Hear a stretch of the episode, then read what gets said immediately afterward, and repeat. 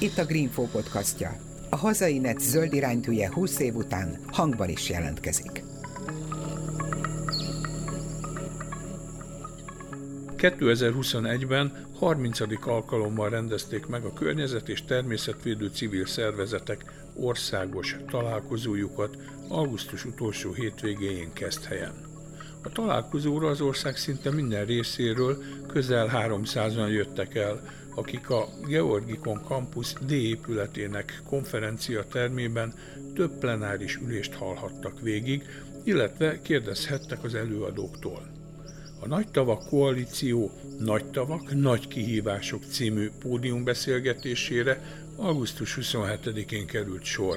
Ennek szerkesztett, némileg rövidített változatát hallják most. Én a szerkesztő, Sarkadi Péter vagyok. A Nagy Tavak Koalíció alapvetően olyan balatoni, fertő-tavi, tatai és velencei tavi civil aktivisták, csoportosulások, szervezetek összefogása, akik maguk is valamelyik nagy tó védelmében alakultak, és akik környezetvédelmi és természetvédelmi szempontok alapján kísérik figyelemmel, és értékelik a jelenleg zajló tóparti, jórészt turisztikai beruházásokat, valamint az ezeket lehetővé tevő helyi és országos szabályozást és döntéshozatalt. Az elmúlt években a négy tónál óriási beruházások, fejlesztések, vagy éppen még csak azok előkészítése kezdődött meg, amikről a helyi lakosság jó részt csak a médiából értesült. A beruházások gyakran lakossági érdek és jogsérelemmel járnak, az úgynevezett fejlesztések mértéke sokszor eltúlzott, ami a természeti és lakossági érdekeket súlyosan sérti, beleértve a jövő nemzedékek érdekeit is. A keszthelyi plenáris ülésen öt előadás keretében a koalíció céljainak bemutatása után az egyes tavakat esettanulmányként használva ismertették, hogy milyen jogi, társadalmi kihívásokkal szembesültek, amik a zöld szervezetek számára is tanulságosak lehetnek. Ilyenek például a társadalmi egyeztetések megkerülése, a vizek parti sávjának védelme, Natura kétezres jogszabályok figyelmen kívül hagyása, és a többi. Felvételünkben elsőként a moderátor Németh Kriszta a Nagy Tavak Koalíció részéről szólal meg, majd a balatoni ügyekről Bajó Angéla az Összefogás a Balatonért képviseletében mesél. A tatai tavat veszélyeztető tervezett NER közeli luxusszálló beruházás és a lakossági ellenállás történetét Seidemann Ákos, a Miénk a Grund Városvédő Egyesület tagja ismerteti, ezután a Velencei tó problémáiról Pongrácz Gábor, az Alba Natura Civil Alapítványtól tart ismertetést. Utolsó előadó a Fertő-tó tönkretételét mutatja be.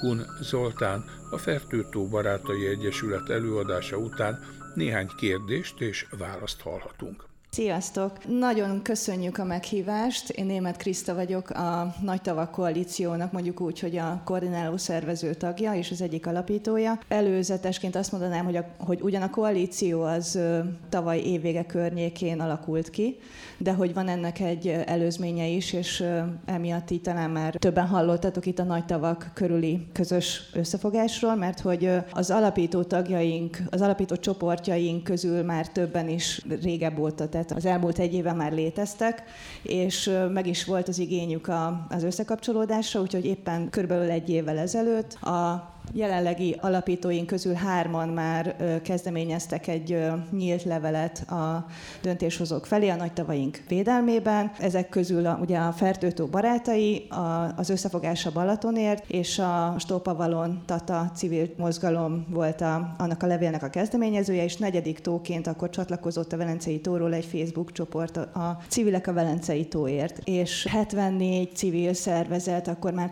csatlakozott ehhez a kezdeményezéshez. Én egyébként a rendszer szint országos közösségszervezők műhely tagja vagyok. Mi akkor még csak aláíróként vettünk részt ebbe a nyílt levélnek a támogatásában, de mivel mindegyik tóval kapcsolatban voltunk, és azt láttuk, hogy sajnos nem sok reakció érkezett a döntéshozók részéről erre a felhívásra, tavaly évvége környékén elkezdve, vagy október-november környékén szorgalmaztuk mi is a többi csoportnál, az alapítóknál, hogy legyen valami következetesebb kiállás a tavaink érdekében, vagy védelme érdekében, és hát addigra akkor kialakult ez a hatos összeállás. Ugye a Velencei Tó részéről időközben létrejött az Alba Natura Civil Alapítvány, a Fertő-tó barátai mozgalomból egyesület alakult, a Stop Avalon Tatából kivált egy Miénk a Grund Városvédő Egyesület, úgyhogy Tatáról most már kettő szervezet van, az Összefogás a Balatonért, és ugye nem hagytam ki senkit, és hát mi a, a közösségszervezők. Volt egy néhány hónapos nem nyilvános együttműködésünk, de aztán idén tavasszal léptünk nyilvánosságra, és addigra a, a, az őszi nyílt levélből kiindulva megfogalmaztunk egy országgyűlési határozati javaslatot, ami szintén nyilvánvalóan a nagy tavaink védelmére íródott, és a pártokat felkértük, hogy vigyék ezt be a parlamentbe. Az ellenzéki pártok ezt felkarolták olyan szintet, hogy sikerült is eljutatni a Fenntartó Fejlődés Bizottsághoz, de sajnos ott megállt a dolog, tehát nem lett tovább engedve országgyűlési megtárgyalásra. Ezt nyilván nem nagyon akartuk elfogadni, úgyhogy most augusztus elején kijöttünk egy honlappal, és ezzel párhuzamosan pedig indítottunk egy civil konzultációt, ami gyakorlatilag az országgyűlési határozati javaslatunknak a, a pontjairól szól. Nagyon szeretnénk, hogy, hogyha eljutna országosan mindenkihez, mert, mert nyilván azt gondoljuk, hogy tehát nem szeretnénk, hogy, hogyha csak a nagy tavak mellett élők foglalkozzanak ezzel a témával. Alapvetően a, a koalíciót alkotó csoportok nyilván mindannyian inkább, vagy tehát leginkább a saját helyügyükkel foglalkoznak. A koalíció lényege az, Az, hogy egymást támogassuk tudásátadással, tapasztalatcserével, ha szükséges, akkor közös kiállással, és arra szeretnénk felhívni a figyelmet, hogy ezek a tavak körüli ügyek, ezek nem különálló problémák, hanem alapvetően rendszer szintűek, és szeretnénk eljutatni nyilván az országos döntéshozókig ezt a, ezt a problémát. Szeretnénk, hogy, hogyha ezt a határozati javaslatot a következő parlamenti ülésszakban elkezdjék már megtárgyalni. Én ugye nem beszélek a tavak ügyéről, itt vannak a társaim, akik ők ezt be fogják mutatni, úgyhogy most az Összefogás a Balatonért képviseletében Bajó Angéla következik. Sziasztok, én is üdvözlök mindenkit, én Bajó Angéla vagyok, az Összefogás a Balatonért Egyesület egyik alapítója. A mottónk, illetve talán az egymondatos és nagyon-nagyon velős összefoglalója annak, hogy pontosan kik vagyunk és mit csinálunk. Szeretnénk megőrizni a Balatont olyannak, amilyen, és mi tényleg azt gondoljuk, hogy a Balaton mindenkié. Nem csak azoké, akik felvásárolják a területeket és kizárják a helyi lakosokat a saját lakókörnyezetükből, hanem azoké is, akik próbálnak ez ellen tenni, vagy valamilyen egyenlőséget kialakítani ebben az őrült helyzetben. A következő egy petíció honlapképe. Ezt a petíciót másfél évvel ezelőtt indítottuk, méghozzá azért, mert azt éreztük, hogy végtelen sok terület fogy el, nagyon-nagyon gyorsan a Balaton medre körül, és elkezdtünk azon gondolkodni, hogy mi az, amin igazán változtatni kellene ahhoz, hogy el tudjunk indulni ennek a változásnak az útján. És arra a következtetésre jutottunk, hogy a Balaton törvénycsomagját az sokkal szigorúbbá kell tenni, és ki kell belőle szűrni azokat a gumi megfogalmazásokat, amiket most igazából a kormányzat kényekedve szerint megváltoztat, és felülír, meg kiiktat.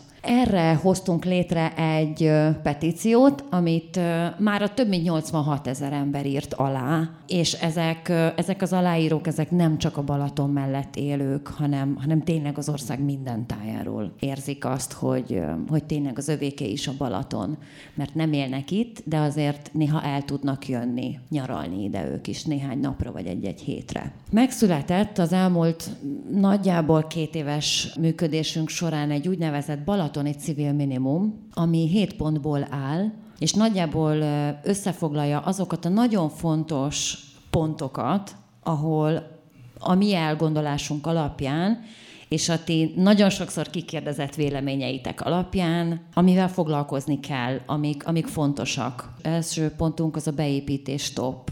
Azt gondoljuk, hogy nem szabad több zöld területet beépíteni, mert hatalmas már most a probléma. A másik az a nádírtás stopja. Folyamatosan tűnnek el a nádasok, mert bizonyos területeken ugye már, már nem tudnak tovább terjeszkedni a Balatonba, éppen ezért a nagyon magas minősített nádas területeket is kiírtják. A favágás az... Azt gondolom, hogy nem csak Balaton szerte, hanem országszerte nagyon ö, súlyos probléma, de a Balaton körüli beépítések során ez még inkább kihangosításra kerül, mert hogy ö, a legtöbbször teljesen zöld és teljesen beépítetlen területeket tesznek magánterületté, és írtják ki, hogy aztán oda betontenger épülhessen. Szóval a harmadik az a, az a favágás stop. A negyedik, az egy picit kapcsolódik ehhez, és arról szól, hogy sokkal szigorúbb fapótlási szabályokat szeretnénk elérni, mert az a jól bevett gyakorlat, hogy vagy darabszámos pótlást kérnek ezektől a beruházóktól, vagy pedig meg, meg lehet váltani pénzben, amit az adott önkormányzat, vagy az adott terület közigazgatása kezel majd, és a legtöbbször ezek nem zöld területre fordítódnak ezek a pénzek. Az ötödik az az, hogy ne épüljön több ipari kikötő, meg semmilyen más kikötő, mert azt gondoljuk, hogy már most is nagyon sok a kikötő a Balaton partjain. Ezeket szükség esetén érdemes bővíteni, de már újakat semmiképpen nem kellene már kialakítani. A hatodik az a környezetvédelmi hatástanulmányt minden beruházás előtt, mert azt gondoljuk, hogy igenis van annak rövid és hosszú távon is nagyon komoly következményei, hogy ott egy-egy beruházás kapcsán zajkoncentráció, porkoncentráció, és akár például egy kikötőépítésnél, akár mondjuk a mederben is olyan mechanikai folyamatok tudnak elindulni, amik, vagy mechanizmusok, amik, amik akár visszafordíthatatlanok is. A hetedik, amivel mi igazán sokat foglalkozunk az elmúlt időben, az pedig az, hogy több civil kontrollt szeretnénk ezeknek a beruházások elé vetni, mert azt gondoljuk, hogy amikor egy településen elindul egy nagyobb mértékű beruházás, akkor igenis tudniuk kell a helyi lakosoknak arról, hogy mi zajlik a saját településükön. És nem csak annak erejéig, hogy kapnak egy hírlevelet a polgármestertől, vagy kifeszítik ezt a hivatal hirdetményes falára, hanem kérdezzék meg azokat a helyieket, hogy jó lesz-e az nektek, hogyha most eltűnik innen az utolsó szabad partszakasz is, és majd aztán majd fizetnetek kell azért, hogy oda bemehessetek, vagy netán a rosszabbik eset az az, hogy soha többé nem mehetsz be oda, mert elzárják kerítéssel. Történt egyébként ilyen, de majd ezt később elmondom. Szóval ez a mi balatoni civil minimumunk. Az első ilyen ügy, amit elhoztam nektek, az a Balatonvilágos területe, ugye a klubbaliga és az úttörő tábor. Összesen negyvenhét hektáros területről van szó, ami kétezer-hétben a Promót Kft-hez került privatizálásra, és gyakorlatilag kizárta a helyi lakosokat a teljes területről. Van egy magas parti, egészen picike lejáró, ahol le lehet menni a szabad partra. Az az érdekessége egyébként, hogy közel nyolc hektárnyi terület ezen a magánterületen belül, az egy szabadparti sétány és néhány olyan üres telek, ami önkormányzati tulajdonú. Annak idején azzal a feltétellel került privatizálásra ez az, ez az egész terület, hogy ezeket önkormányzati tulajdonba és használatba is kell adni. Ez a mai napig nem történik meg. Balatonvilágoson számtalan jogi útvesztő és bírósági per van most is folyamatban annak érdekében, hogy visszakaphassák ezeket a területeket a helyi lakosok. Amit talán ti is láttatok a hírekből és mindenfajta média megjelenésből, az a, az a Balaton aligai szörnyeteg. Ez egy talán száz hatvan lakásos társasház vagy apartmanház komplexum, amiben tényleg a végletekig mindent beleterveztek. Tehát a szaunát, a jacuzzit, a mindenfélét. És hoztak egy olyan kormányrendeletet ennek a beruházásnak a, a megkezdéséhez, ami a Balaton törvény egyik legfontosabb rendelkezését teszi gyakorlatilag hatástalanná. Az pedig úgy szól, hogy a Balaton partjától közvetlen harminc méteres távolságban semmit nem lehet építeni. Tehát értsd úgy, hogy semmit. Ezt egy kormányrendelettel keresztül húzták, és aztán a tervek úgy készültek, mint ahogyan ez látszódik a képen, tehát pontos bele a Balaton medrébe ér véget az első ilyen társasházi, vagy nem is tudom, sor. Ezt egy nagyon kemény akcióval sikerült megakadályoznunk. Vicman Mihály is beleszólt, aki egyébként egy kormánypárti országgyűlési képviselő, Ez már nála is kiverte a biztosítékot. Egy alulról szerveződő akció és az Aligai Fürdő Egyesület által indított petíció segítségével ezt a beruházást egyelőre sikerült megakadályozni. Balatonfűzfőn, amit látok, az egy tizenöt hektáros terület. Ide néhány évvel korábban, nagyon sok éve már építési terület, de valami miatt sosem került még beépítésre. Most egy kétszáz lakásos szállodát terveznek ide, apartmanházakkal és mindenfélével. A helyiek borzasztóan föl vannak háborodva, mert itt is, mint a legtöbb településen, az a helyzet, hogy, hogy a jelenleg rendelkezésre álló közmű és infrastruktúra nem megfelelő arra, hogy megint egy, egy ilyen közel ezer fős lakosságot csak úgy oda betelepítsenek. Több tervezet készült, ezek a mostani tervek, nem szeretnék ezt a helyi lakosok továbbra sem, úgyhogy most elkezdődött egy ilyen párbeszéd az önkormányzat és a beruházó között. Azt szeretnénk elérni, hogy a helyi lakosok is érdemben legyenek bevonva. Alsóörsön zöld benzinkutat terveznek. Nem tudom, hallottatok-e már ilyet, hogy zöld benzinkút, de ez létezik. A helyi polgármesteri hivatal nagymelkasú támogatottságát élvezi ez a beruházás. Az a véderdő, amit láttok, ez itt a hetvenegyes út, és ez a háromszög, itt húzódik a vasút, és a közte levő háromszögön belül szeretnének építeni egy ilyen zöld benzinkutat. Ez a terület ez jelenleg véderdőként szolgál, ami a hetvenegyes út és a MÁV zaját és porát is igyekszik megszűrni valamelyest, viszont most az a terv, hogy kétezer négyzetméternyi területet kiöntenek betonnal, ahová zöld benzinkút fog épülni. Nem derül ki egyébként a leírásból, hogy mitől zöld. Talán attól, hogy nem a teljes területet fogják kivágni, hanem csak itt ezt a világos szürkét, de ez is több mint kétezer négyzetméter.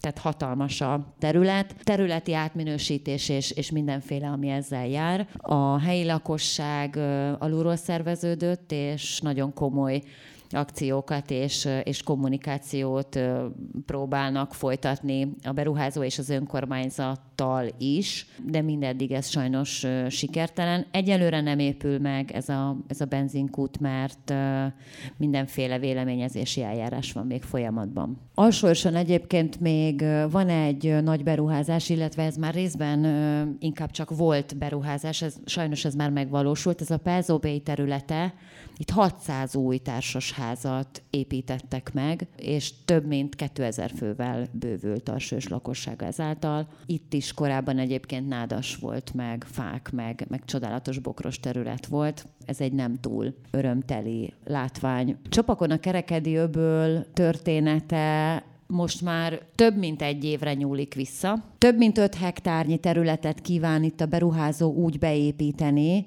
hogy a A sárga négyzeten vagy téglalapon túl már mind nádas van, és a nádas vége pedig belenyúlik a Balatonba. Ez nem egy túl jó műhold kép, de aki kinyitja a térképet, akkor az látja, hogy itt a kerekedi öbölben pontosan hogyan húzódnak végig. Egyébként teljesen jól kivehető a tervezett beruházás mértéke is. Ide is látszatszőlő telepítést szeretnének indítani, és egyenként kétszáz négyzetméteres apartmanházakat, ebből tíz darabot. Aztán Tihany és a Kenderföldek revitalizációja van. Talán ezt hallottátok is, néhány héttel korábban volt egy nagyobb megmozdulás Tihanyban, a Révbeérünk Egyesület szervezésében. Itt az a történet, hogy a teljes rév körüli területet és a teljes kenderföldi zöld területet bekívánja építeni az ottani beruházó. Ide is apartmanokat, szállodát, kisebb kereskedelmi egységeket kíván úgy építeni, hogy egyébként maga a teljes félsziget meglévő infrastruktúrája is nagyon-nagyon borzalmas állapotban van, és maga a lakosság is elképesztően apró, és maga a félsziget is egészen apró, hogy több mint kétezer emberrel több legyen ezen a félszigeten. Úgyhogy ott is most alulról szerveződnek, és igyekszenek ezt megakadályozni. Én tovább is adom a szót Seidemann Ákosnak, a Miénk a Grund Városvédő Egyesület képviselőjének. Nagy tisztelettel köszöntöm a hallgatóságot. Tatáról érkeztem a Miénk a Grund Városvédő Egyesület képviseletében. Miért csöppent bele az ember ilyen dolgokba? Én középiskolai tanár vagyok, kémia-fizika szakos, és hát röviden annyi, hogy rosszabbul érezném magam, ha nem vágtam volna bele ebbe a történetbe. Valószínűleg sokan vagyunk hasonló cipőben. A másik, hogy társaimmal ellentétben egy picit speciális helyzetben van a, a mi ügyünk, abból a szempontból, hogy a tatai Öreg-tó az Tata városának az ölelésében fekszik, és ilyen módon nyilvánvalóan a, az ügy, hogy így nevezzem, vagy probléma megoldásában, illetve a, az adott esetben szállodaépítés megakadályozásában sokkal nagyobb szerep juthat a lokálpatrióta embereknek. Ez úgy gondolom, hogy nagy előny abban, hogy sikeresek legyünk, és csodálattal tekintem a, a többi tónál azt, hogy ők hogyan tudják összeszervezni a több településen élő civileket. Nekünk ebből a szempontból egy picit könnyebb helyzetünk van. Egy történetet hoztam. Az első fontos dátum az a kétezer-tizenkilenc július harmincegyedike, amikor is a Avalon, Hell, mindenki bogozza ki az interneten majd a szálakat. A Tatai Lovarda projekt néven egy koncepciótervet készített. Ennek a történetnek a köz számára való ismertetése, publikálása először kétezer-tizenkilenc decemberében történt a polgármester részéről, és ennek folyamányaképpen kétezer-húsz februárjában az ellenzéki képviselők megpróbáltak népszavazási kérdést az építkezés elé gördíteni. Annyit tudni kell, hogy abban az esetben, hogyha ez képviselő indítvány, teljesen más a procedúra, mint amit utána majd fogunk látni. Ugye veszélyhelyzet kihirdetése, március, sajnos mindenki emlékszik rá, és akkor tatai események ennek tükrében. április huszonharmadikán lemondott a há vé bé, hadd ne ragozzam, hogy itt e, milyen érdekes kérdések merülnek föl. Majd e, Csikós Mihálynak, a, mint tervezőnek e, az árajánlata is erre az időszakra esik a szállodával kapcsolatban. Majd május huszonhatodikán volt egy sajtótájékoztató, itt derült ki a lakosság számára, hogy konkrétan miről is beszélünk, tehát egy százhúsz szobás luxusszállodáról, és akkor május huszonhetedikén létrejött egy Facebook csoport, tehát hogy hogyan szerveződik a lakosság. Egy-két hét alatt tízezer fölé nőtt a csoportnak a létszáma. Az ellenzéki képviselők kérdéseit természetesen elutasítják, és aztán egy érdekes pillanat, számunkra katartikus élmény, ahol először találkoztunk néhány társunkkal, barátunkkal. Ez a július tizenegyedike, amikor egy nagyon komoly demonstrációt tudtunk Tatán tartani. Tata most olyan huszonhárom-huszonnégy ezer fős város, vagy huszonkettő, nem tudom. Ott egy kétezer-ötszázhárom ezer fős rendezvény az nagyon nagynak számít. A képviselőknek egyéni leveleket, tehát magánszemélyek által megfogalmazott leveleket írtunk annak érdekében, hogy kommunikáljanak velünk. Tehát oké, hogy tartunk egy demonstrációt, de az nem fogja feltétlenül előrevinni a dolgot. És ennek hatására a polgármester lakossági fórumokat szervezett, és elindult a népszavazási eljárás is azzal a lépéssel, hogy a civilek egy magánszemély segítségével, vagy az ő nevének a feltüntetésével tizennégyezeres tömeget maga mögött tudva beadott négy kérdést a szállodaépítéssel kapcsolatban. Aztán újabb négyet, ennek inkább ilyen gyakorlati jelentősége volt, hogy hogy dolgozzon a helyi választási bizottság. augusztus tizennegyedikén az első négy kérdésből kettőt jóváhagyott a há vé bé, majd augusztus huszonkilencedikén a polgármester fellebbezett kettő kérdést. Hozzáteszem, ő kérte, hogy jó kérdéseket nyújtsunk be, a helyi választási bizottság elfogadott kérdéseket, neki ezek mégsem voltak megfelelőek. És akkor az elutasított kérdésekből pedig egyet az ellenzéki, egy ellenzéki képviselő, egy másikat pedig a később megalakuló Miénk a Grund Városvédő Egyesület egyik tagja, egy jogász nyújtott be. És akkor a másik négy kérdést elutasították, és a lényeg az az, hogy tulajdonképpen három kérdésben elindulhatott az aláírásgyűjtés, ugyanis a polgármester fellebbezését nem fogadták el, a mi jogászunkét pedig igen.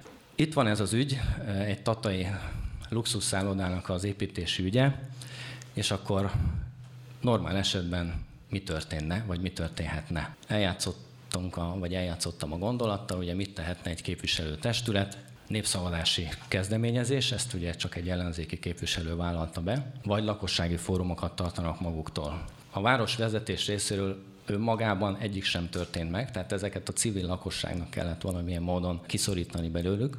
Azt látjuk, hogy a képviselőtestület gyakorlatilag tökéletesen alkalmatlan arra, hogy ilyen kérdésekben döntést hozzon, nem kompetensek ezekben a kérdésekben. Nincsenek tisztában a folyamatnak a lépéseivel sem, illetve nincsenek tisztában a lakosságnak a véleményével, pedig az ő nevükben benne van, hogy a lakosságot képviselik. Milyen szerepet választotta a polgármester?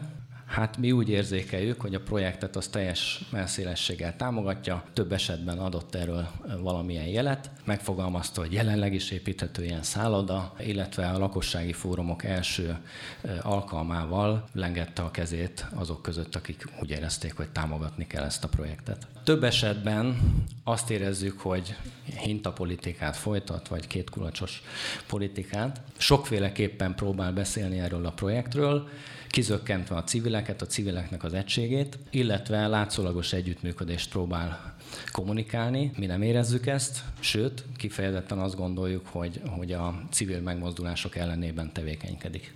Ilyen érdekes eset volt az első lakossági fórumon az, hogy a belépő lakosságnak névvel, lakcímmel ellátva lehetett a fórumra megérkezni, zárójel bezárva. Érdekes szerepet vállalt az országgyűlési képviselő is, aki gyakorlatilag kezdettől fogva úgy kommunikál, hogy ne tudjuk, hogy tulajdonképpen mire gondol, hogyha innen nézem, akkor fehér, ha onnan nézem, akkor fekete, ügyes megoldás, de néha egyértelműsíti azt, hogy nem áll a projekt mellett olyan értelemben, hogy szükség van egy ilyen luxusszállodára, de nem ezen a helyen. Ugyanakkor nem tesz olyan lépéseket, amik egyértelműsítenék azt, hogy, hogy a projektet azt megakadályozzák. A polgármester felé is, illetve az országgyűlési képviselő felé is, neki kiküldve, illetve nyílt levél formájában is megfogalmaztunk néhány aggályt, hát ezekre általában nem szoktak reagálni. A beruházóról csak röviden, nem akarom nagyon reklámozni, Tatán csak a Zöld Vasaló néven fut. Ugye látszólag azt mondja, hogy betartja a, a szabályokat, de hát kapásból ott kezdődik a történet, hogy szeretné, hogyha megváltoznának ezek a szabályok, és majd a megváltozott szabályokat természetesen betartja. Folyamatosan próbálták azt kommunikálni, hogy ők meghallgatják a lakosságot, és ennek megfelelően változtatnak a terveken. Ennek ellenére, aki hozzászól mondjuk az ő oldalukon, azt simán letiltják. Tehát azt gondoljuk, hogy ez, ez nem előrevívő. És akkor mit tehet egy, egy civil mozgalom, szervezet? Először is tájékozódik. Nagyon fontos, hogy olyan emberek kapcsolódjanak be ebbe a civil tevékenységbe, akik képesek megszűrni azokat az információkat, mert hogy ez nem egyszerű, aki ilyesmibe belevágott tudja, hogy abból összerakjon valami megfelelő adathalmazt, és ennek segítségével tájékoztassa a lakosságot, akik egyébként nem kapnak megfelelő információkat mondjuk a városvezetéstől, akik például az egyes lépések, jogi aktusok esetében az előterjesztéseket egyszerűen a, a városi honlapon olyan helyre dugdossák el, ahol, ahol ember legyen a talpán, aki megtalálja ezeket. Természetesen jogi lépésekben, adott esetben perbe is belevágtunk, mozgósítunk, és hát nagyon fontos, hogy szakembereket vonjunk be ebbe a folyamatba.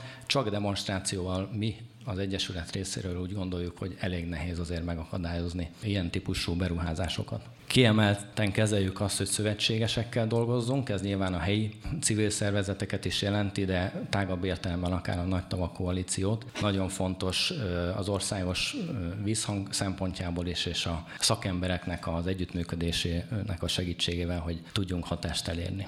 Amit néha elfelejtenek a civilek, talán máshol is, hogy nem a beruházóval van alapvetően dolgunk, hanem az önkormányzattal, aki a döntéseket hozza. Tehát minden egyes esetben nekünk őt kell bombázni. Az, hogy a beruházó milyen vasaló terveket képzel el, az lehet az ő kedvenc álma, de mi nem azt kell, hogy szem előtt tartsuk. És akkor néhány kulcslépést szeretnék így címszavakban áttekinteni. Nagyon fontos egy civil szervezet, illetve mozgalom esetében a nyilvánosság. Itt nyilván a Facebook, a mi esetünkben elengedhetetlen, tehát itt akcióknak a szervezése az enélkül nem igazán működik. A lakossági fórumokról annyit, hogy nagyon érdekes volt ennek a dinamikája. Hát valami negyvenöt óra vagy ötven óra volt összesen a lakossági fórumoknak az összessége, ez megtalálható mai napig az interneten. Olyan arcok és nagyon komoly civil megszólalók kerültek elő a kvázi semmiből, ami egy újabb löketet adott egyébként a, az ügyünknek az előrevitelében.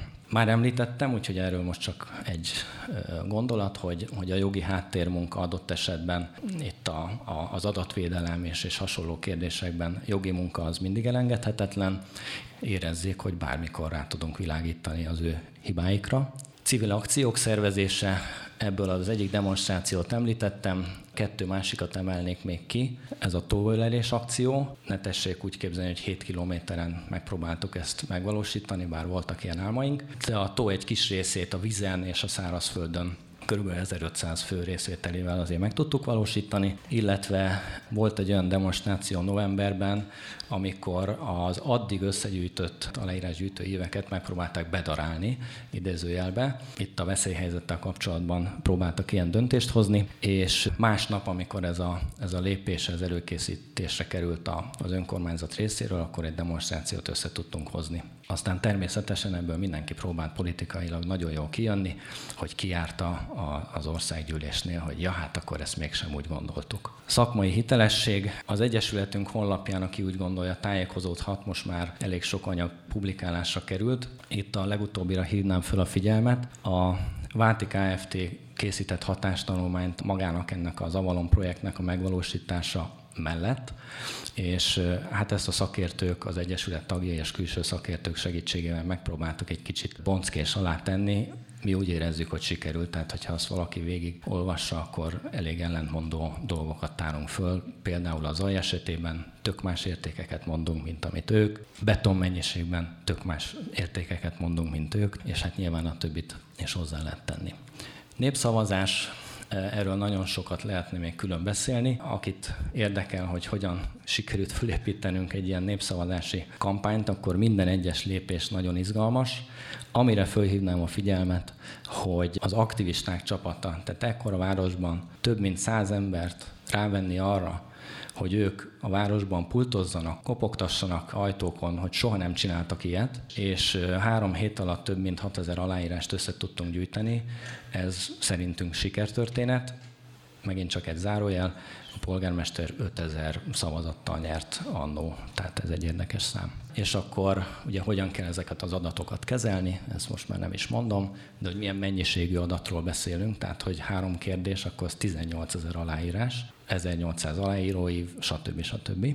És akkor záró gondolatok, hogy milyen hatások, illetve eredmények vannak, amiket mi meg tudunk fogalmazni. Hát az egyik, hogy az önkormányzat részéről talán érzékelik, hogy itt azért van egy olyan harmadik pólus, vagy nem tudom, minek nevezzük, ami teljesen más törvények szerint működik, mint mondjuk a politikusok, vagy mint mondjuk az ellenzék, tehát nem úgy kell őket sarokba szorítani, ahogy ezt ők megszokták, tehát egy teljesen más sakktáblán próbálunk játszani, és ez vezethet adott esetben sikerre. A helyi lakosságnál kiemelt az, hogy úgy érezzük, hogy reményt adott ez a lakosoknak, hogy azért, ha valamit ők szeretnének másképpen csinálni, vagy nem szeretnék ezt a projektet, akkor van erre lehetőség, és hát azért itt tényleg több ezres tömegről beszélünk. Utolsó dia, hogy a civil szervezetek részéről én nyilván a saját tapasztalatainkat tudom elmondani. Bődületes mennyiségű ingyen munka, ezt ebben a körben kicsit vicces kimondani nyilván. Tehát az, hogy hetente mondjuk öt-hat órát dolgozzanak sokan, folyamatosan, úgy, hogy ebből nem szállnak ki. Nekem ez az, ami döbbenetes, és én ezért csinálom még mindig. Nyilván szakmai és emberi kapcsolatok tudnak megerősödni, és tényleg azt érezzük, hogy azért csak-csak pislákol valami remény az emberekben, és hogy alulról jövő kezdeményezés, szerintem ilyen értelemben ez a tatai ügy lehet egy érdekes minta, meg lehet csinálni nagyon sok mindent. És hát az utolsó, hogy nem feltétlen lelki teher, bár néha azt érezzük, hanem adott esetben örömforrás, hogy ebben dolgozhatunk. Köszönöm.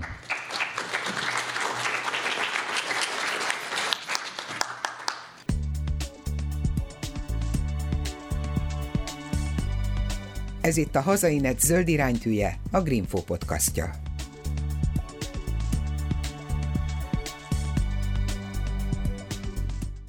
Gyorsan bele is kezdek. Tisztelettel köszöntök mindenkit, Pongrácz Gábor vagyok, Gárdonyból, Alba Natura Civil Alapítvány tisztségviselője. Személyes kapcsolatom a helyi közügyekkel, ez három éve kezdődött, akkor még saját indoktól vezérelve. Zebrát szerettünk volna, az óvoda elé járdát szerettünk volna, szerettük volna, hogyha bekerítésre kerül a játszótér. Nagyon gyorsan túlléptünk ezen, és a lakossági fórumon szocializálódva egyszer csak eljutottunk a helyi építési szabályzat módosításáig. Ezzel kapcsolatban is voltak törekvéseink, ezek több-kevesebb kevesebb céllal bejutottak az önkormányzathoz, megvalós, vagy megválaszolásra általában nem kerültek. Ezért idén tavasszal alapítottunk egy alapítványt. A célunk az az volt, hogy jogképesen tudjunk eljárni a helyi közügyek érdekében, illetve hogyha ilyen jellegű megkeresés érkezik irányunkba, akkor azt képviselni tudjuk. Azóta sok minden történt, ránk szakadt a tóügye az idei események kapcsán. Magánszemélyek keresnek meg minket, szervezetek keresnek meg, társaságok keresnek meg a szomszédos városokból. Tudunk az ő ügyükben segíteni, esetleg azt kihangosítani. Röviden a Velencei tóról. A Velencei tó területe huszonnégy négyzetkilométer. A baloldali részén látható a madárrezervátum, illetve a dínyési fertő, ezek Natura kétezres természetvédelmi területek. Amit még érdemes megemlíteni, itt van egy rész, ez, ha jól emlékszem, huszonhat hektáros terület. Ez az önkormányzat részéről korábban eladásra került, ez már magánterület, ide lakópark építését tervezik.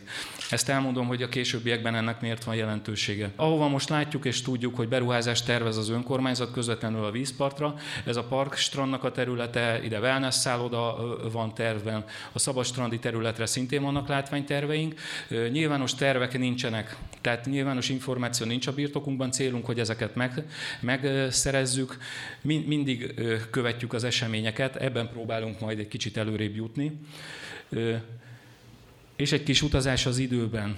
A Velencei tó területe látható itt a képen, viszont a Velencei tó ősmedre háromszor ekkora volt. Ez a terület a Gárdonyi önkormányzathoz tartozik, a Gárdonyi önkormányzathoz három település tartozik közigazgatásban, négy, bocsánat, ebből három fekszik a tó partján. Itt van Gárdony, itt van Agárd és itt van Dínyés. Ez a rész azért érdekes, mert ezek a beruházásoknak, a fejlesztéseknek a területe, ezek a Velencei tó közvetlen hatás területei. Mélyen fekvő területek, ezért külön eljárást és felügyeletet igényelnek. Ami nálunk elindította a folyamatokat, és amiért a civil szerveződés helyben kezdődött, az, hogy az önkormányzat módosította a helyi építési szabályzatot, ezek általában minden esetben partmenti zöld területet érintenek, ezeknek a beépítése történik meg, illetve ezeknek a területek egy részének az eladása, és ezt követő beépítése. Az esetek nagy többségében a polgármester a veszélyhelyzeti jogkörrel élve egy személyben döntött ezekről, ő volt az előterjesztője ezeknek a beadványoknak. A települési struktúra ennek következtében megváltozik. A korábban érvényes húsz százalékos beépíthetőség helyett harminc,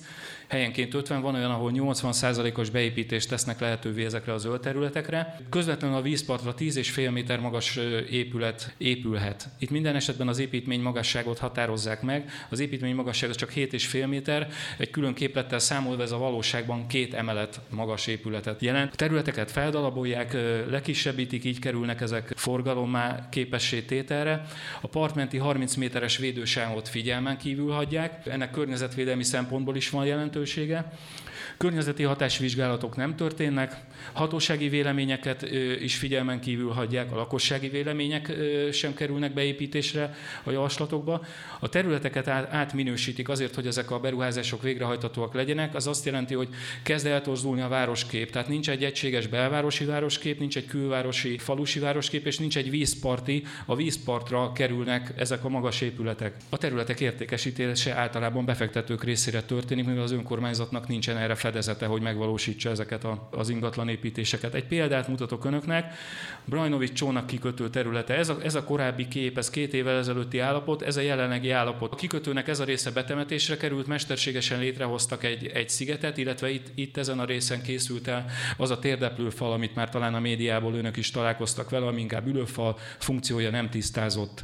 Itt látszik, hogy már ez az építkezés fázisában félig betemetésre került, itt lesz majd ennek a szigetnek a, a, a helye, itt lesz az öbölnek a helye. Amit tudni érdemes, egy helyrajzi számon szereplő zöld terület található itt. Ez egy kétezer-tizenhatos februári helyi lapból egy látványterve erre a területre. Itt látszik, hogy nem teljesen ez a lagunás változat valósult meg az eredeti tervhez képest. Itt egy étterem, egy látogatóközpont található, közvetlen a vízpartra a lakópark, és itt pedig egy fedett parkoló. Ennek az az érdekessége, hogy ugye ez a terület kétszáz méteren, tehát a víz közvetlen hatásterületén belül található. Ez azt jelenti, hogy ezen a közvetlen hatásterületen belül egy centiméter vízszint emelkedés, egy centiméter talajvízszint emelkedést eredményez. És ami a másik érdekes dolog, tehát hogyha száznégy centi a tó, akkor száznégy centin van ott is. Illetve, bocsánat, tehát azzal, megegy, azzal megegyező magasságban ö, található a talajvízszint is. Ez a zöld fával ö, árnyékolt parkoló lenne kiváltva ezzel a betonparkolóval. Ugye a tudva levő közvetlen hatásterületen vagyunk, tehát itt a parkolót úgy kell megépíteni, hogy az autókból olajszennyező anyag a vízbe ne szivároghasson vissza. Tehát itt, itt bődületes költségekről beszélünk bármely kivitelezés esetében. Itt látható ez a térdeplőfal, ez az agárdi szabastrand eleje, és ez pedig a, ez pedig a vége. Ezzel kapcsolatban nekünk szívfájdalmunk a, a következő. Ennek a, a területnek a fenntartója, az üzemeltetője a helyi önkormányzat. A helyi önkormányzat megengedi, hogy ezen a területen az emberek strandoljanak, viszont amint vége a strandidőszaknak, ez egy idén tavaszi kép, vége a strandidőszaknak, ők a lépcsőt kiveszik a vízből, és az április elsejéig a következő strandidőszakig vissza sem kerül. Mivel mindenhol a partfal ilyen, itt látszik a magassága, látszik a kialakítása, az embereknek nincs vízhez jutási lehetőségük. Tehát szeptember elseje után csak a köveken keresztül lehet bemenni fürdeni, ha alkalmas lesz a tó rá télen, és szeretnénk korcsolyázni vagy szánkozni a gyerekekkel, ez csak a köveken keresztül lehet megtenni.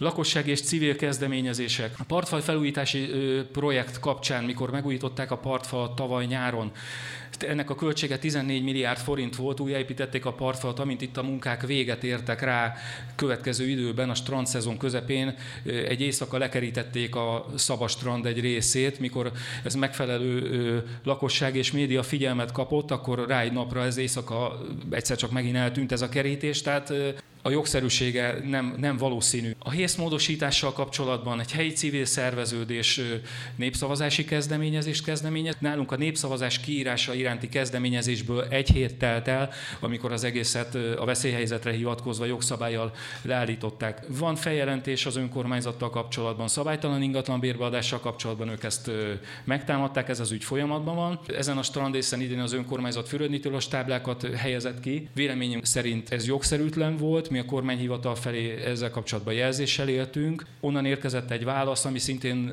a TASZ jogászaival konzultálva nem megfelelő, ezért mi tovább léptünk a miniszterelnökség felé, ez pillanatnyilag ott tart. A Velencei tó jelenlegi helyzetének bemutatásában, kihangosításában a civileknek van nagy szerepük. Tehát ők voltak azok, akik először a látható képeket, drónvideókat eljutották a médiának, ezzel kapcsolatban kapta föl mindenki a fejét, így vált ez publikussá. Eljutottunk az idei évhez. Itt omlott ránk a tó. Történt egy vízhiány, történt egy, egy négy strandot érintő strandlezárás a, a közegészségügyi hatóság részéről, illetve történt egy halpusztulás. Legelőre veszem a strandlezárást, mert ez a, ez a legegyszerűbb történet, bár ez a legtovább, azt gondolom, hogy az egyik legtovább vezető és a legnagyobb beruházást igénylő történet. Most hát ezt nem mondtam el, ezeknek az információknak ö, kis része áll szabadon ö, rendelkezésre, ezt nagy részét ki kell túrnunk, úgy, mint a többieknek, tehát ez, ez utánjárással elérhető, kikövetkeztethető, megbecsülhető.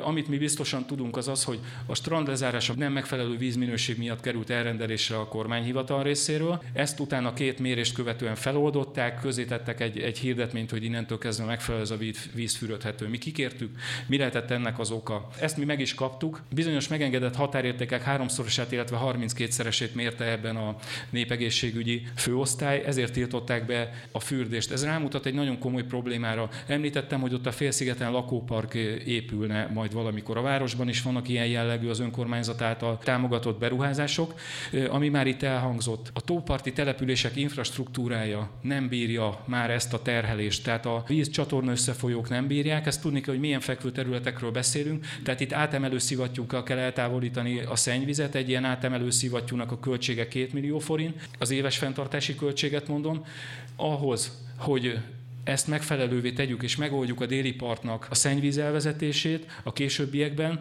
Ez nyolcvan kötőjel száz milliárd forintos beruházást jelent. Az éves fenntartási költsége ez nyolcvan-száz millió forint, ami az önkormányzatot terheli. Erre is van megoldás, példaként Dunaújvárost hoznám föl, ahol közös vízitársulat létrehozásával az önkormányzatok felé szétosztják ezt az üzemeltetési költséget. Mindenféleképpen kormányzati beruházás, kormányzati támogatás kell egy ilyen jellegű beruházás megvalósításához. Viszont a probléma már itt, itt mutatja, hogy egy nagy esőzés folytán a szennyvíz visszatolul a tóba. Erre idén volt példa. A Velencei tó vízhiányáról. A Velencei tó vízgyűjtő területe nagyjából hatszáz négyzetkilométer. Kettő darab tározó hivatott ellátni a Velencei tavat vízzel, illetve hivatott az az elsődleges funkciója, hogy a vízingadozást kompenzálja. Ez a zámoi tározó, illetve alatt a, a pátkai tározó. Ezeket a császárvíz köti össze a Velencei tó van, ezen keresztül lehet betölteni a Dínyési oldalon, a nádon keresztül megszűrve ezt a vizet. A Közép-Dunántúli Vízügyi Igazgatóság, mint a tónak és a tározóknak a, a kezelője, az ő általuk készített és közzétett Velencei tó és tározóinak egységes üzemeltetési szabályzata a kétezer-négyes decemberi dokumentum érhető el nyilvánosan, ennél frissebb nem. Kimondja, hogy a tározók alapvető rendeltetése a Velencei tó vízszint szabályozása, minden más érdek másodlagos és alárendelt. Ezt elmondom, hogy miért érdekes. A tározókból történő vízpotlást akkor kell megkezdeni, ha a tó vízállása a minimális vízszint alá süllyed. A tó, tó vízállása minimum, maximum száz harminc és száz hetven cm. E között kell tartani. A ká dé té vízig minden évben közzé teszi a vízmérleget. Mi összegyűjtöttük három évre visszamenőleg. Itt látszik a vízmérlegből, hogy mi kétezer-tizennyolcban öt alkalommal ö, került betáplálás a tározókból a tóba, kétezer-tizenkilencben egy alkalommal és kétezer-húszban nulla alkalommal, annak ellenére, hogy az év nyolcvankilenc százalékában a tó vízszintje száz harminc cm alatt volt. Ez ne célzom meg senkit, ez a minimális vízállás volt, de száz harminc cm alatt volt. Tehát a mi véleményünk szerint szakmailag és ennek a dokumentumnak megfelelően tavaly a vízpótlást már el kellett volna kezdeni a Velencei tónál. Elképzelhető, hogy ez a jelenlegi helyzet nem alakult volna ki. A tározók állapota és vízminősége. Többször elhangzott a, a vízügy részéről, hogy azért nem tudnak vizet pótolni, mert nincs megfelelő mennyiségű és minőségű víz a tározókban. Az é u vízkeret irányelve szerint kétezer-tizenötig kötelezően jó állapotba kell hozni minden felszíni víz alatti vizet. Ennek a dokumentumnak egy részdokumentum, az a jelentős vízgazdálkodási kérdések, jé ká vé három, ez szintén elérhető a vízügy honlapján, illetve a Vizeink honlapján. Ez egy nyilvános, publikus dokumentum, amiben ők fölmérték a vízkészletet. Ez mondja, ez mondja ki, és innen idézek, ezek megint nem kitalált dolgok. Pátkai tározóban megépülte óta, ezerkilencszázhetvenöt óta nem került sor mederkotrásra, nem tartalmazza megfelelő vizet, eliszapolódott, a vízminőség nem megfelelő. Említettem az előbb az elsődleges funkciót, aminek minden alárendelt. Ennek ellenére a tározók horgászati célú hasznosítása történik meg. Amennyiben szeretnék leereszteni a vizet, ezt meg kellene szüntetni. Tehát a kett, kettő ellentmond kontraproduktív.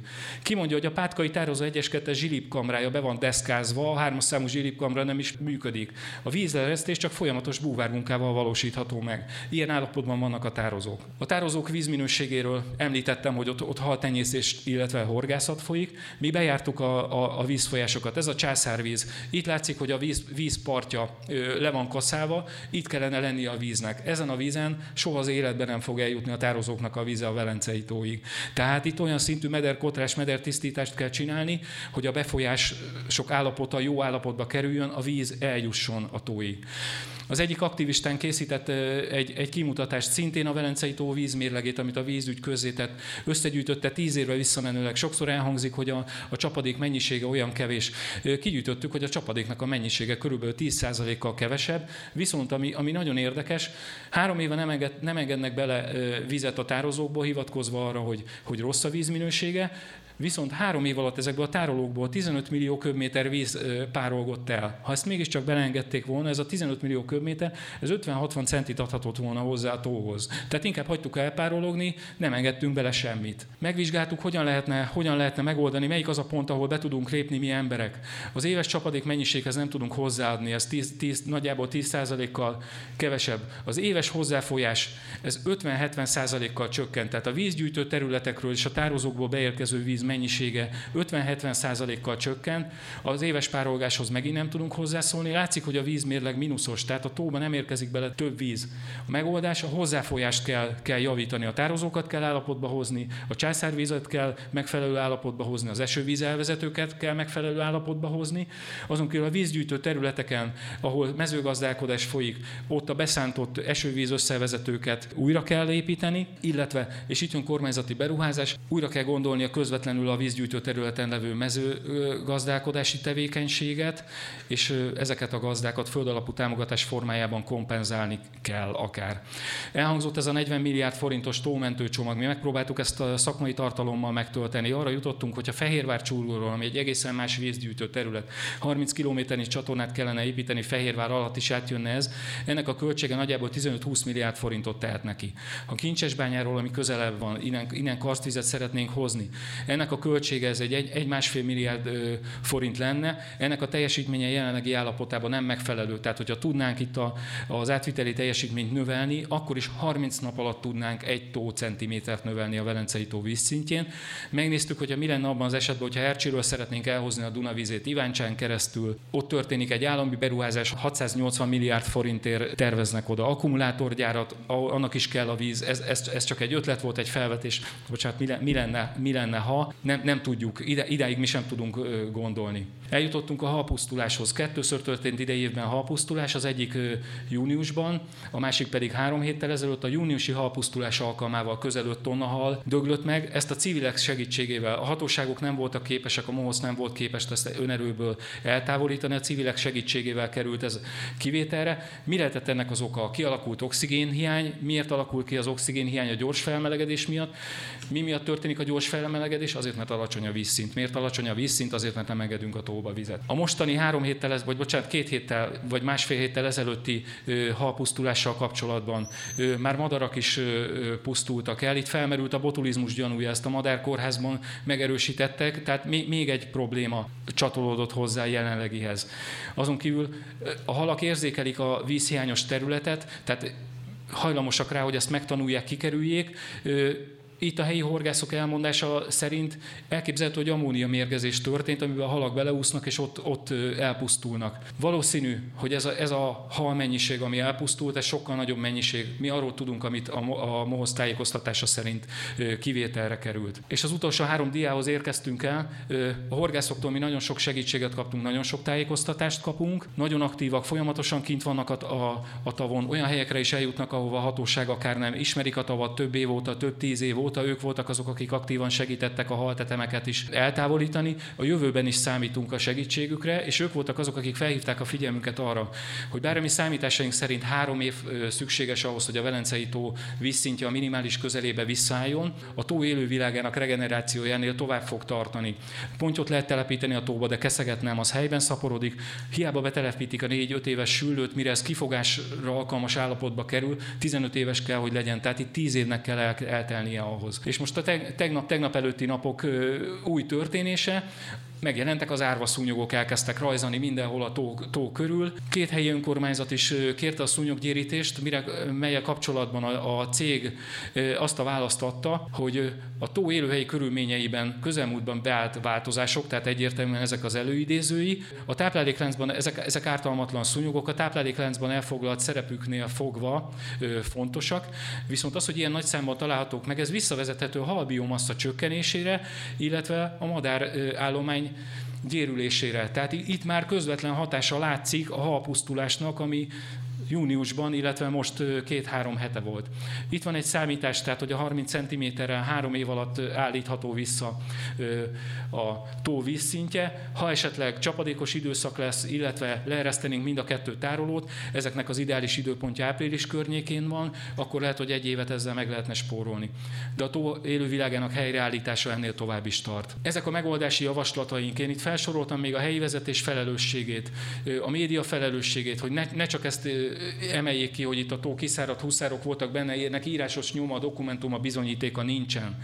Tehát a lényeget próbálják meg kiemelni, eljuttatni, megfelelő hangsúlya. A szakértők felelősségét, itt gondolok arra, hogy szóltak meg szakértők, nem venném a bátorságot, hogy vitába szálljak civil létemre az ő véleményükkel, viszont ők a maguk szakterületéről nyilatkoznak, a tavat, mint jóléti tó, mint turisztikai látványosság, mint turisztikai céldesztináció komplexen kell kezelni. Tehát ami véleményt ők megfogalmaznak, hogy ezt a, a természet majd helyrehozza, egy-két éven belül helyreállítja, ez való igaz, a tó bal oldalára, de a jobb oldalára nem. A vízszintet nem fogja helyreállítani, a tó élővilágát nem fogja helyreállítani. A turizmus kiesés által az önkormányzatoknak és a helyi vállalkozóknak okozott bevételkiesést nem fogja tudni helyreállítani. Komplexen kell ezt a dolgot kezelni. Mi azt gondoljuk, hogy civileknek itt van a felelőssége, hogy ebbe a dologba beleavatkozzunk a következő három évben. Azt gondoljuk, hogy a következő három év egy másfajta eljárást, sokkal gyorsabb reakciót igényel. Itt mi civilek tudjuk összeszedni, összefogni azok azokat a helyileg érintett szervezeteket, azokat a szakértőket, illetve az, azokat a csatornákat, ahol az ő véleményük, javaslatuk el tud jutni a, akár kormányzati ö, szintekig. És mi lehet a megoldás a Nagy Tavak Koalíció és a helyi problémák tekintetében? Ö, mi azt gondoljuk, hogy a Nagy, Nagy Tavak Koalíció tekintetében mind a négy tónál hasonló jellegű problémák jelennek meg. Az egyik fő problémának mi azt látjuk, hogy a kiemelt fejlesztési területté nyilvánítás gyakorlatilag mindenféle egyéb törvényt és környezetvédelmi előírást felülír. Mi ezeket pontosan ezeket a problémákat hat kérdésben megfogalmaztuk. A Nagy Tavak Koalíció oldalán konzultáció formájában megtalálható. Kérem, hogy tekintsék át ezt, és amennyiben egyetértenek, akkor szavazzanak belátásuk szerint. Helyi szinten mi azt látjuk, hogy a helyi építési szabályzat módosítását minden esetben meg kell, hogy előzze a civilekkel, a helyi lakossággal történő együttműködés, konzultáció. Ezt a dolgot úgy hívják, hogy részvételi tervezés. Itt a bevonásnak hat szintje van. Mi, a helyi önkormányzat a mi tapasztalatunk szerint az első szintet, tehát a tájékoztatás szintjét sem tudja hibátlanul megoldani. Mi akkor lennénk elégedettek, bocsánat, hogyha hálisan a partnerségben mi részt tudnánk venni. Köszönöm a türelmet. Reméljük, hogy egyszer eloszlanak a viharfelhők, előtte jó sok esőt engednek a tóba, és a végén kiderül az ég a Velencei tó fölött. Köszönöm a figyelmet. Kun Zoltán a nevem, én a Fertő-tó Barátai Egyesületet képviselem. kétezer-tizenkilencben indult egy mozgalomként, vannak itt már egyéb tagjaink is itt a résztvevők között. Először egy Facebook csoport volt, aztán utána jogi okok miatt tulajdonképpen idén beegyeztük egy egyesületi formába ezt a mozgalmat, és a Nagy Tavak Koalíció egyik alapító tagja vagyunk. Együtt dolgozunk a Greenpeace-szel, a Fertő-tó ügyében. A Greenpeace ugye beadott egy bírósági keresetet is ezzel a ügyel kapcsolatban, illetve segített minket a kommunikációs ügyekben, és illetve a tasszal, aki meg jogi tanácsokat ad nekünk, amit szintén nagyon köszönünk. Az egyik érdekessége ennek az egész egyesületnek azért az az, hogy jogászok kellett magunkat képezni tulajdonképpen, ami hát eléggé fölháborító. Mindenki a nyolc-kilenc órában dolgozik, gépészmérnök, redőny-szelerő, egyéni vállalkozóként, majd hazamegyünk, és utána próbáljuk kijavítani, amit a kormányhivatalok elrontanak, akiknek ugye értünk kellene dolgozni, ehelyett mi dolgozunk gyakorlatilag helyettünk sokszor. A beruházás. Nem tudom, hogy sokan Sokszor benne volt a Fertő-tó hírekben, de én azt veszem észre, hogy az emberek egyszerűen nem értik, hogy mekkora a lépték ennek. Tehát még egyszer, a Fertő-tó az egy nemzeti park, I U C N kettes kategóriás nemzeti park. Ez sodort engem tulajdonképpen bele ebbe a munkába, mert én nem ezzel foglalkozom, nekem van más dolgom, de amikor először hallottam erről a beruházásról kétezer-tizennyolcban, és a miniszterelnökségnek dolgoztam akkor éppen egy munkán, megpróbáltuk megszerezni a terveket, és azt mondták, hogy nem, nem publikus, és ez a munka az a építészeti tájegységi arculat kézikönyv volt, de már ahhoz nem adták ki nekünk a munkája ezt.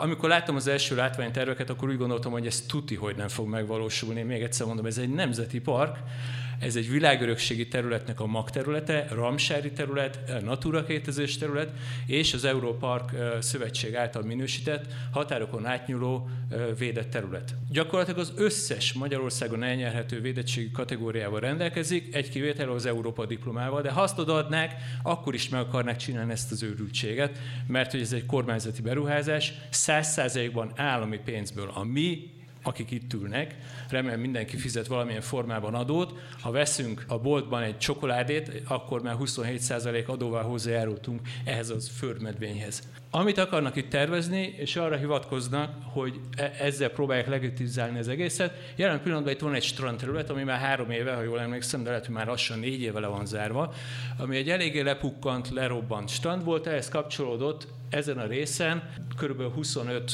cölöpház, a nádfedeles házak, nagyon sokan ezt érzik a területnek az emblematikus részének, ezeket a cölöpházakat, amiket mostanra már elbontottak. A tervek kiegészültek a strandfelújítás mellett kempinggel, motellel, itt összesen két helyszínen nyolcszáznyolcvan jachtnak kikötővel, négyszázötven evezős csónaknak kikötővel, egy fedett sportkomplexummal, ami kiegészül egy műfüves focipályával, mert ugye a futballt mindenki szereti manapság Magyarországon, teniszpályával, kosárpályával. Van egy huszonhat apartmanból álló apartman együttes közvetlenül a parti sávban, közvetlenül a parton. Tehát ha én elhúzom az ablakomat, kilépek a teraszra, azonnal, amennyiben van víz a tóban, akkor be tudok a tóba ugrani.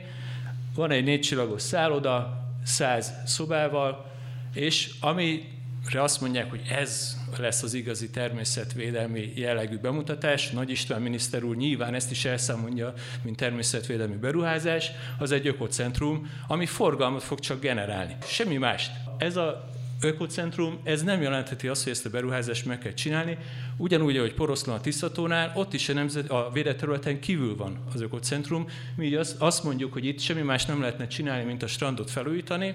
Jó, legyen. És egyébként pedig egy természetvédelmi rehabilitációt végrehajtani az amúgy tényleg leromlott állapotú területen. Az összes többi beruházási elem teljesen fölösleges, vagy van alternatívája. Összehasonlításképpen, hogy a Nagy István miniszter úr, aki korábban beszélt, sajnos nem volt időnk tőle kérdezni, azt mondja, hogy tízszeresére növekedtek a nemzeti parkoknak az éves költségvetése az elmúlt, nem tudom, mondjuk tíz évben, négyszeresére, négyszeresére nőtt az elmúlt tíz évben, bocsánat, összekevertem a számokat.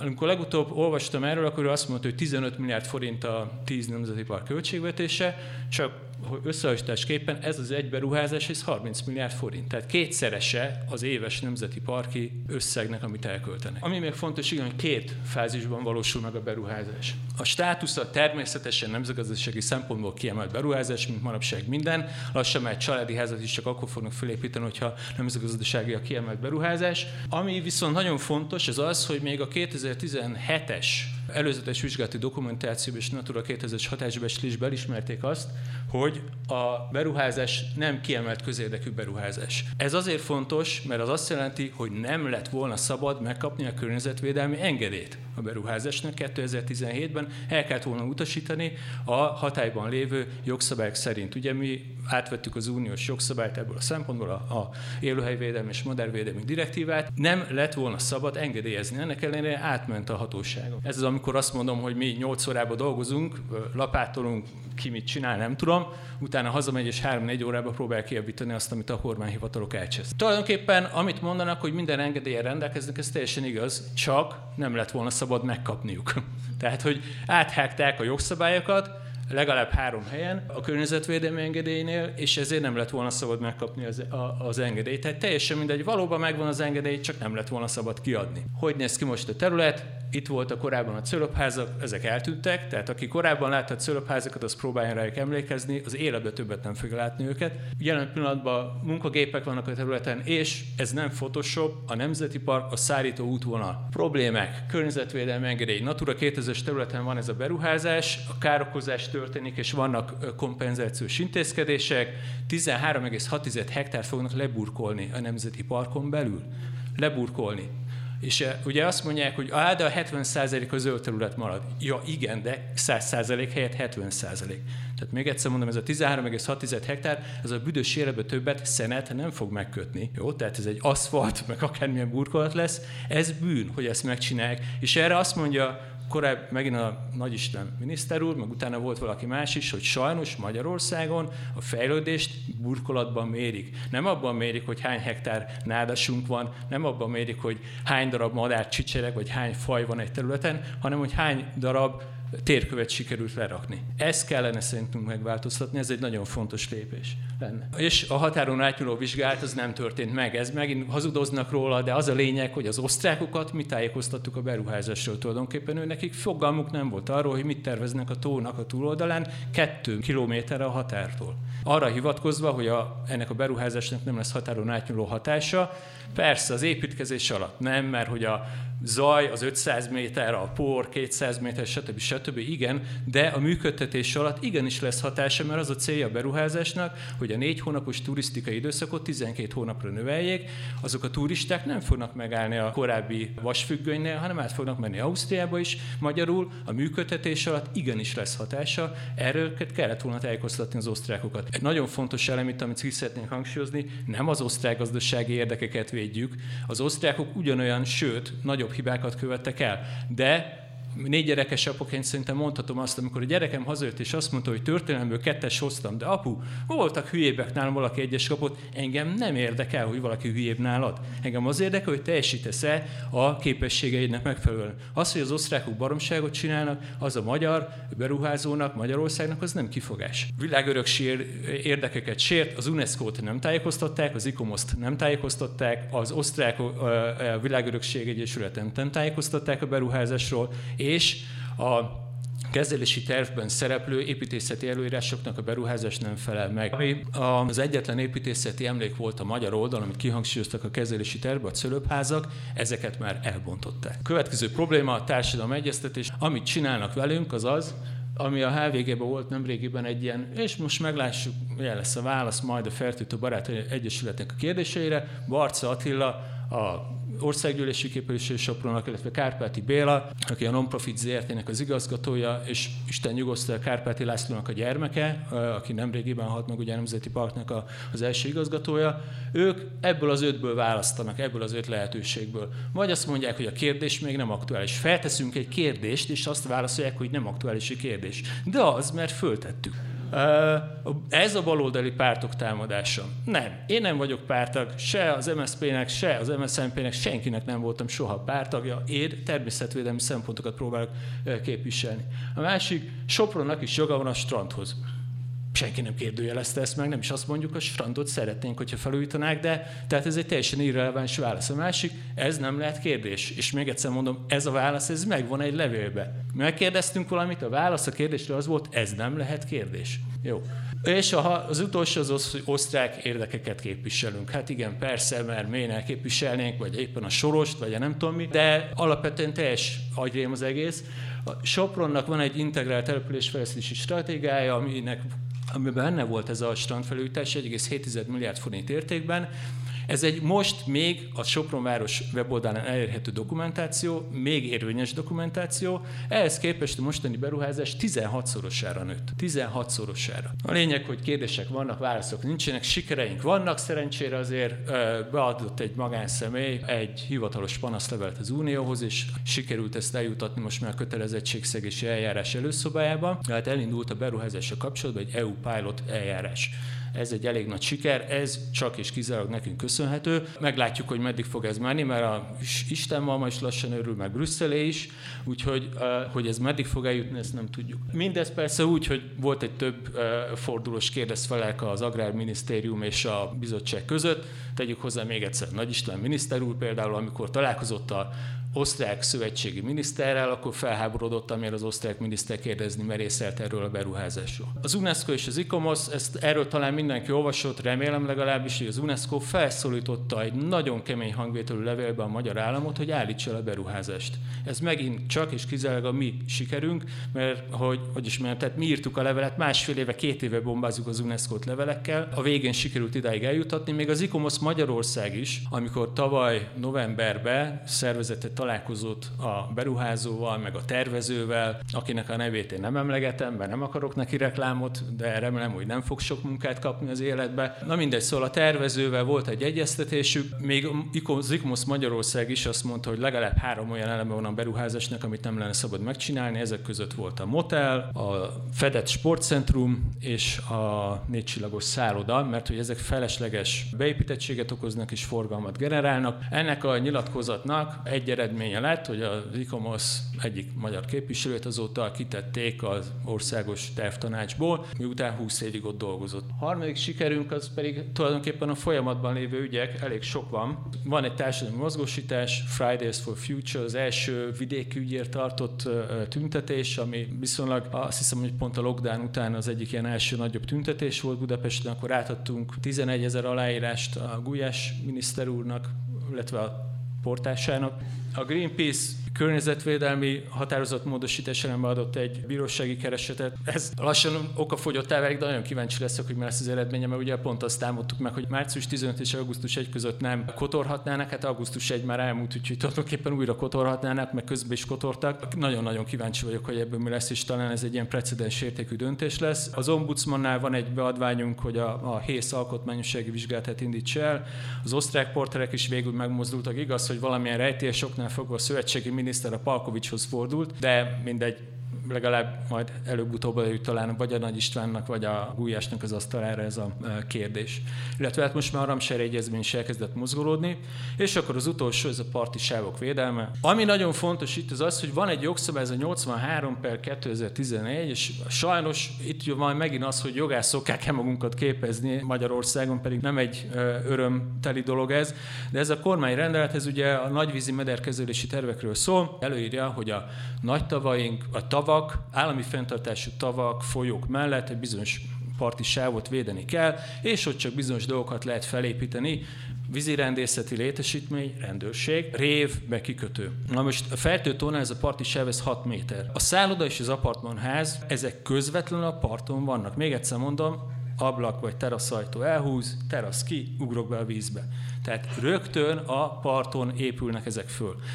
Megkerestük ezzel kapcsolatban a Nagy Tavak Koalíció, az o vé ef-et, a vízügyi főigazgatóságot, hogy mégis mi a véleményük erről, és akkor erre az lett a válasz, hogy ez egy kógens jogszabály, magyarul kötelező érvényű. De az édugvízig azt úgy nyilatkozott, hogy őt nem zavarja, úgyhogy mehet a beruházás. Na most ez nagyjából olyan, mintha az o er ef ká-t én megkeresném, hogy lopni szabad-e Budapesten. Az o er ef ká azt mondja, hogy nem, de a o er ef ká azt mondja, hogy őt nem zavarja, úgyhogy igen. Na most állj már meg a mellett, most vagy védjük a partisávot, vagy nem védjük a partisávot. Tehát itt nem arról van szó, hogy pozíciókat kell védeni, meg kifogásokat, meg papírokat kell jártani, és az édugvízig lenyilatkozó, hogy őt nem zavarja a meder fenntartásba az, hogy a mederbe beleépítenek egy szállodát. Hát könyörgöm, ha a mederbe építek valamit, az zavarja a meder fenntartást. Józan paraszt ésszel, nem? Van olyan, aki ezt megkérdőjelez itt a teremben? Remélem, hogy nincs. És itt van a fontos dolog, ami mindenkinek szól, hogy ez nem csak a tavaknál fog gondot okozni, hanem a folyópartokon is. Ha ez a beruházás így, ahogy most van, átmegy, akkor nincs az az Isten, hogy a Balatont, a Velencei tavat, a Tatai tavat, a Dunát, a Tiszát megóvjuk a hasonló őrültségektől. Mert lesz egy őrült precedens, ami ráadásul állami beruházás. Jó, tehát hogyha valakinek, Kun Zoltánnak eszébe jut, hogy vesz egy telket a Balatonparton, és én oda felhúzok egy házat, és én azt mondom, hogy meggyőzöm a vízügyi igazgatóságot, őket nem zavarja a medell fenntartásba, akkor én a házam ablakából be tudok ugorni rögtön a Balatonba. És ha azt mondják, hogy én erre nem kapom meg az engedélyt, akkor megyek perre az állam ellen, mert ezt fogom használni a fertőtavat, mint kifogás. A Kriszta már mondta ezt a hetvennégy en gé o által aláírt közös nyilatkozatot, ami szerintem egy elég nagy eredmény volt, és mindenkinek az aláírását köszönjük ehhez. Ennek alapján létrehoztuk a koalíciót, először majd utána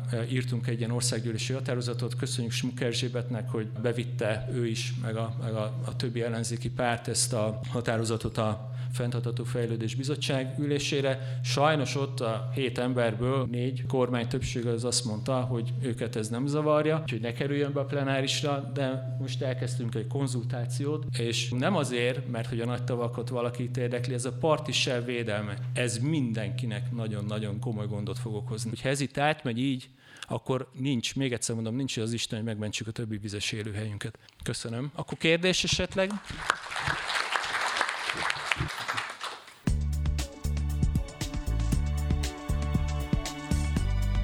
Ez itt a Hazainet zöld iránytűje, a GreenFo podcastja.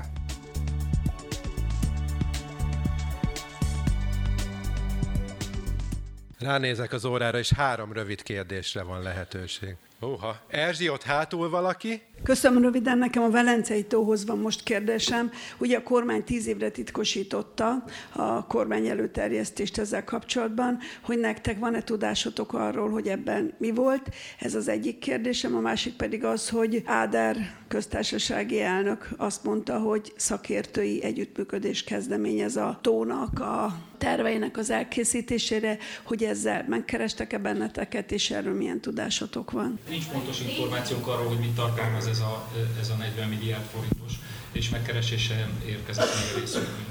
Én egy kis kiegészítést szeretnék az eddigiekhez menni, először tenni. Először is szeretném megköszönni annak a hetvennégy szervezetnek az aláírását, akik annak idején támogattak bennünket. Az előadásokban többször is szerepelt ez a bizonyos petíció, illetve azt a most már huszonöt ezerre duzzadt, Magyarországon is közel huszonöt ezerre duzzadt, illetve Ausztriában is huszonöt ezer környékén van a Fertő-tóval kapcsolatos petíciók aláírónak a száma. Mindenkinek köszönöm a támogatást, az aláírást, illetve egy kis csalódottságomnak is hadd adjak okot, mert mi amatőr civil szervezetként elsősorban érzelemből tudunk dolgozni, abból próbáljuk a dolgainkat megközelíteni, viszont ez nem sokat ér, hogyha nincs mögöttünk szakmai tevékenység. Ugye a Fertő-tó esetében a Kunzoli ezt igyekszik pótolni, de azért az ő energiája és ideje is is korlátozott,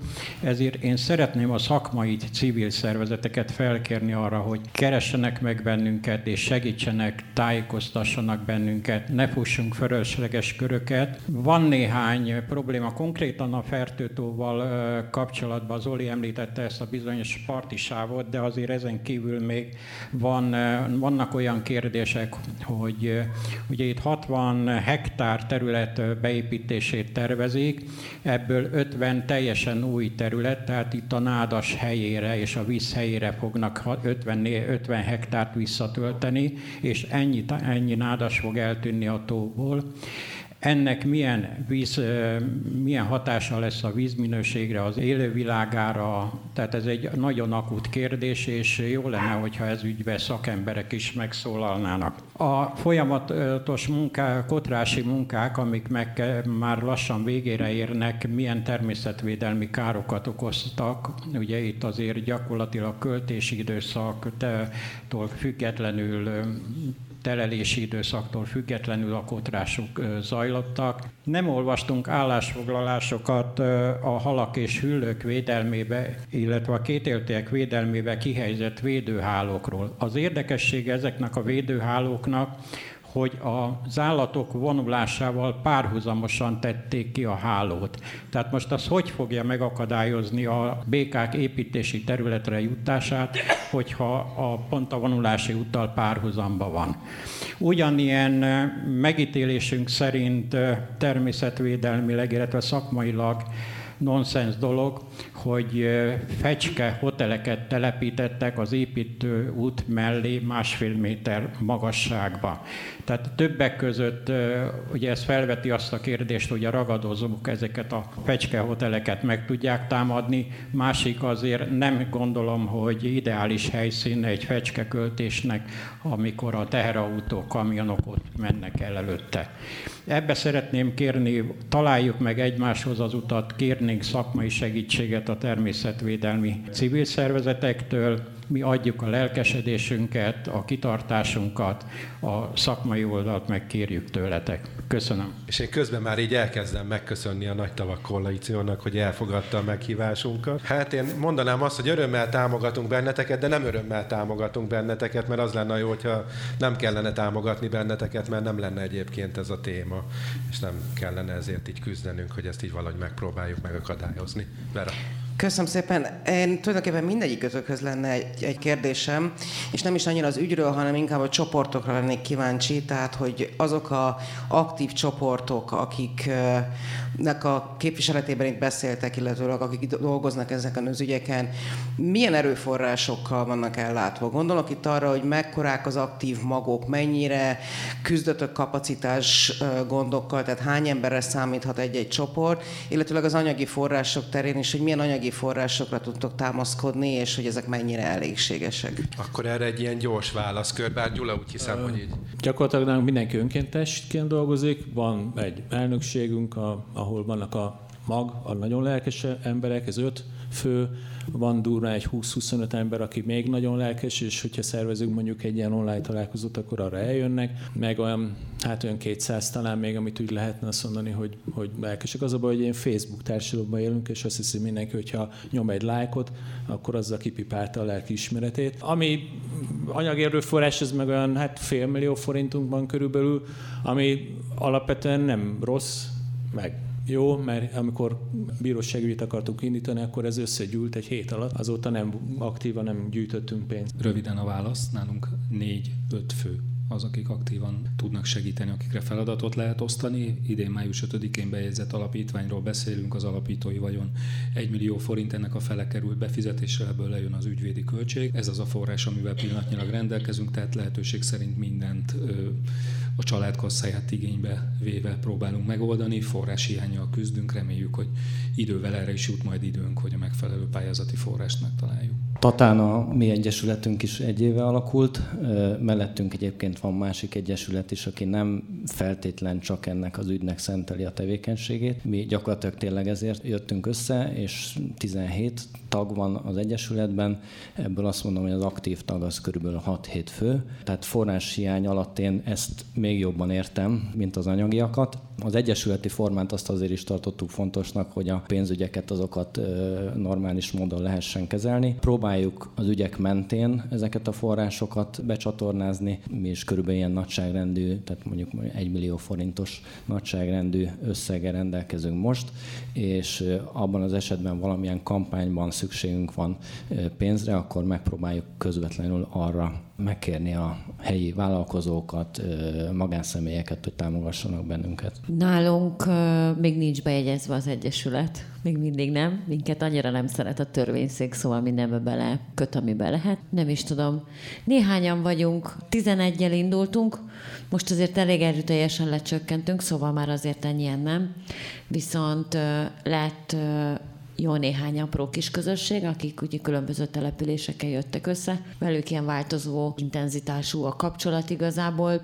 Az egyik sem ilyen kőbevésett, nem tudom, hogy akármilyen hátország van mögöttük, mert nincs. És most van egy kevés pályázati pénzünk, a Civil Kollégium Alapítvány közösségszervezője vagyok decemberig, és aztán pedig majd újra gondoljuk az erőforrásokat, de eddig azért még, hogyha nagyon nagy szükség volt valamilyen pénzösszegre, akkor azért ezt össze tudtuk gyűjteni. Hát nálunk meg mi vagyunk ugye a kakuktojás, tehát a rendszer szint országos közösségszervező műhely az a Civil Kollégium Alapítvány kezdeményezésére jött létre. Nyilván nincsen önálló gazdálkodásunk, de projektpénzekkel tudunk ezt-azt csinálni, és nyilván a Nagy Tavak Koalíciót is valamilyen szinten tudjuk így segíteni.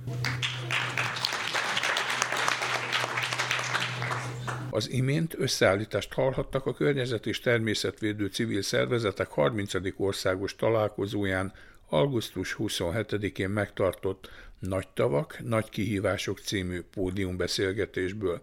A megszólalók bevezető és moderátor Németh Kriszta, Nagy Tavak Koalíció, balatoni ügyek, Bajó Angéla, Összefogás a Balatonért, Tataitó, Seidemann Ákos, Miénk a Grund Városvédő Egyesület, Velencei-tó, Pongrácz Gábor, Alba Natura Civil Alapítvány, Fertő-tó, Kun Zoltán, Fertő-tó Barátai Egyesület.